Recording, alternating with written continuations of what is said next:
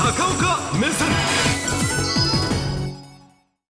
岸田さんが、えーインドにいるときに、まあ、前からも永田町は言われてましたけども、えー帰ってきたらちょっとお役員人事とお改造をやりたいという話がございます、ちょっと生々しく欲望という字があーありますが総理だって欲望がまああるわけでございます、さあ今あの全メディア新聞もテレビもですね、13日にはちゃんと出るのに、えーこれあのお誰が留任だとか、大臣に誰がなるとか言ってますが大丈夫です。お答え申し上げます、明日の朝刊で綺麗に揃えます。ええーこれテレビご覧の皆さんもね私今日あのお甚だ解説してて辛いんですが明日の朝刊で綺麗にわかりますから、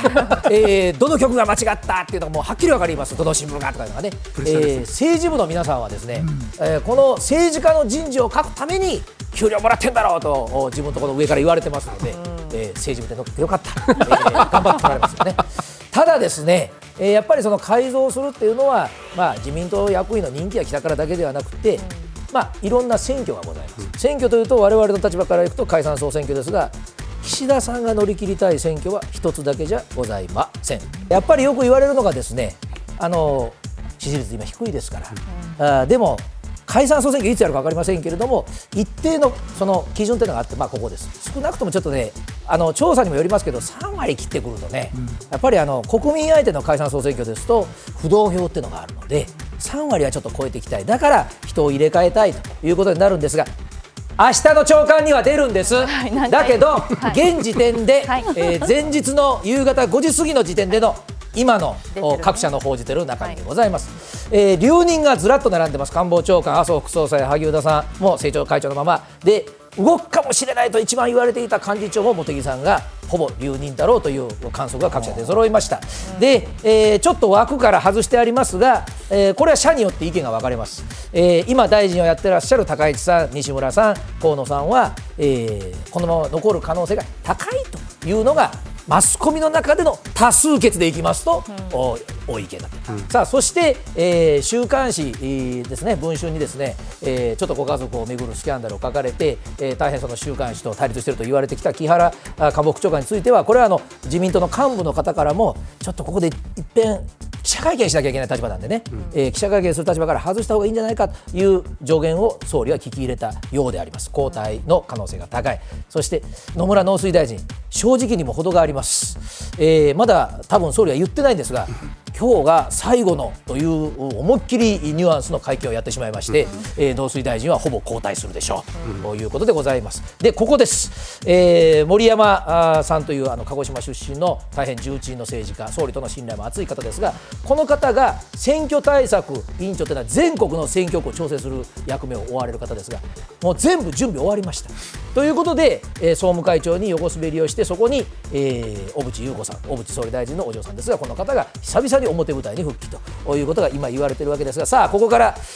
えー政治部の皆さんすみません。裏話をさせていただきます。えー今年の初めからずっと言われていたのは、まあ、初めからだから機嫌は悪かったと思いますが幹事長、茂木さんいつまでもないよっていうのがもうずっと永田町は言われてまして早々と総理はもう萩生田さんに変えたいと、で6月一度総選挙するかもっていう空気があった時に変えるんじゃないかって言われたんですね。だから今回も萩生田さんに関してはちょっと動きを各社マークをしております。でこの萩生田さんはですねあの安倍派です。で、えー政治をお詳しくない方のために言いますと安倍派は安倍元総理がお亡くなりになって後継者が決まっておらず集団指導体制の5人いらっしゃる方のまあお一人になっていると言われておりますがこの方がどうして総理がそんなに信用するのか、総理の派閥でもないの、大変ねこれね。直に喋ると面白いんですが説明上手といったら普通あのお役人がね、えー法律こういうふうに説明する。法ではこうなっております。我が国の課題はこうです。世界はこう。そんな話しないんですこの人。政策を説明するときに非常にやっぱり叩き上げで選挙勝ってきた人だからものすごくね面白い流れをします。で経済産業省のある代表的なもうこれをやりましょうという政策を説明するときにこの人はここから行くんですよ。総理我が国の課題はこうです。絶対そんなこと言わないですおばあちゃんの手紙から入ります。でおばあちゃんの手紙っていうのはね、えーちょっとショートで私がキュッと申し上げます。この時経産省の課題をこう説明しました、えーこれね北海道のあるおばあちゃんから経済産業省に手紙が来ました。経済産業大臣様、えーうちの湯沸かし器が真冬に壊れました湯沸かし器が真冬に壊れると冬の北海道でお風呂に入れないかったら私は死んでしまいますと。そこでガス屋さんにガスを買い替えたいと中古で安いのでいいからいいのよ変えてよって言ったら奥さん今半導体がないんです。さあここです。我が国の課題は半導体がない。こう思っていくんです。で半導体に関する政策はとこう思っていくので非常にねこれあの政治家同士でも、まあ、なかなかやるじゃないと説明能力がという評価大変高い方でもあります。でもう一つ総理にとって大事なことがございましてこの方はですねあの先ほどの、まあ、次の顔ぶれ見せていただければいいですがあの皆さん岸田さんに何かあればっていう人ばっかりなんです、うん、特にこの下の3人はもう堂々と総理を目指します。言ってます、この方も公言してます、もう何かあればとおっしゃってます、えー、萩生田さんだけ次は狙ってないです、というのはまだ安倍派の後すら取ってない、ということになりますので、まあ、そういう意味ではその幹事長に据えてもいいかなと思ったんですけどもじゃあなぜ残留したのかと茂木さんがということになりますとどうも。えー、ちょっとね最近ものまねするとあの SNS 通ってあの東京が見たりするのでものまねはやめときますがまあ残しとけあのねモノマネはやめときますがって言ってるのがもうそもそもモノマネになってるんです。動きがもうなってますもん、なんてこと言うんだよ。えー、やりたくて仕方ない。やっぱり麻生さんの意見は今回通ったんですね、というのはやっぱりねあの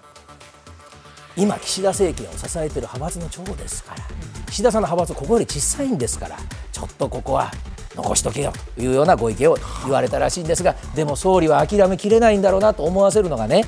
インドから帰ってきて萩生田さんだけ実は他の党幹部と違って2回も会ってます。しかも1回は官邸の裏口から入ろうとして貼ってた新聞社に嗅ぎつけられたというところもあってああやっぱり萩生田さん信用してんだなということがあります。で今ちょっと麻生副総裁お残りになりますが重鎮の話をしましたが、もう一人ちょっと今回存在感が出てきてるのがもうねテレビご覧の皆さんからまたかよっていうお声がすいません。森さん私が言ってるんじゃないですよ。そういう世間の声が今ちょっと聞こえたので、まあ、そういうこともおっしゃるかもしれませんが実はこの方が、えー、後押しをしたんだろうと言われてるのがこの方なんですね。うん、で小渕優子さんは我々からすると、まあ、小渕優子衆議院議員なんですが、まあ、正解ではまあ、優子ちゃんです。えー、もうやっぱお父さんの小渕総理の存在がありましたのでね。でそろそろ使えと、うん、いうことも公言をされていて、うん、やはりそれはねあのこの方は自民党ってねやっぱりまだまだ女性活躍ないんですね。でこれから10年の間に女性の国会議員を3割にしたい逆に言えば3割も全然いないってことなんですね、うん、えなのでやはり、えー、もう近く女性総理を出したい。その一番手だと言われている。ところが問題はこの方はこの方が会長で今この方が総理候補一番の派閥の秘蔵っ子です。うん、ということになりますといや次は当然派閥は俺を押すんだろう。というところにこの方を持ってこられるとですね大変あの胸騒ぎが しちゃうわけですよ。私あの岸田さんが乗り切りたい選挙は、解散総選挙だけじゃないって冒頭申し上げました、はい、あの乗り切りたい本当の選挙っていうのはもう皆さん永田町の取材をしている人たちは言います、うん、もう来年の9月です、うん、だからやっぱりこうやって、えー、残留される方が多い多いって言われるのはやっぱり来年の9月自分に対抗する人がいない、うん、えー、まあ、自民党総裁再選イコール総理大臣を続けたいということなんですがさあそこでもう一つ気になるところに目をつけますと解散総選挙を国民に対してやるって言うけど別に国民は今やってほしいわけでもないし、うん、その割には留任が多すぎやしないのという話になるんですがさあここでございます、うん、えー、先ほど申し上げました、えー、70人ほどいらっしゃるんです、で、えー、やっぱり長いこと待ってやっと大臣っていう方が入っちゃうとですね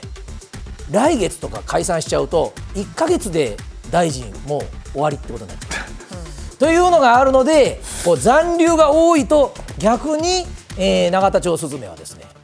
そういうこと総理意外に早いという。こともやっぱり言うわけです。でここでですねリハーサルの時に中谷さんから厳しい質問が。もう早く大臣になりたい人がたくさんいるんでしょ、うん、一斉にあの処理しちゃったらどうですか？中谷さん。厳しいですね。その表現は使ってないんですけれどひどい言い方です。本当に。はい。えはい、えー、でもまあ一つの選択肢としてはね、はい、それがあるんではない在庫一掃なんてあのひどいこと言いますね。えー、あるんですが、はい、しかしですねえー、この選択をやらないのは、長いこと待った方ほど新大臣は失言が多いです。周りの方は失言されると火消しが大変でございますね、やっぱりそこはちょっとなかなかということなんですがさあ、えー、この解散総選挙。これで今今ですよ。また先は分かりませんけど一番可能性が高いのはもう年内になってきました、うん、というのはやっぱりねあの国民向けのメニューをずらずら並べ始めると選挙近いなということになるんです、しかもその中に共通する単語が10月です。ご覧いただきます。あの私も車でおりますけどガソリンね高いです、今も補助金続行してるんですが効果を実感するのは10月半ばと言われています、うん、それからあのいわゆる統一教会の解散請求ですがこれもお10月にもと言われそして、えー、これ急になんか先月ぐらいから降って湧いた話なんですけども、えー、経済対策しなきゃいけない、まあ、やってもらった方がいいです、これも10月に、まあ、臨時国会やるからそこで出るでしょうという話なんですが、大事なのはこれ3つともですね、えー、全部、まあ、出りゃトップニュースです。でしかも総理が決断しました。ということが言えるニュースネタばかりになりますので、まあ、これから本当に選挙をやる気であればですね、えー、今回のこの改造が終わった後にテレビご覧の皆さんぜひご注目ください。暮らしとかね、えー、支援とかね。緊急とかっていう単語がやたら出始めると、近いなと思うのもこれはあの取材する側の感触でございまして。さあもうあのテレビ局に勤めてる人間はいつ休暇を取ろうかと悩ます解散総選挙でございますけれども中谷さん悲しそうな顔して見ないの。はい、はい、11月旅行の予約はぜひキャスターはお控えをいただいて、えー、今のところはですね、はい、まあ、11月の初めか終わりか分かりませんが、うん、一つだけ永田町でよく例で言われるのは安倍さんは11月に解散をして12月師走選挙ってやって勝ったと言われてるので、やる可能性が今一番ささやかれております。でこれ先へ伸ばせば伸ばすほどですねやっぱり野党が追いついてきちゃうのでまああえてまあ総理がまだ一言も言ってませんけど私が大義を申し上げておきますと実はその国民向けの中に防衛費の予算どうするとか財源ね。それから異次元の少子化の財源どうするかまだ上がってないんですよ。経団連からは消費税増税だって話まで出てるので異次元をぜひやりたいから国民の支持を解散。総理いかがでしょう？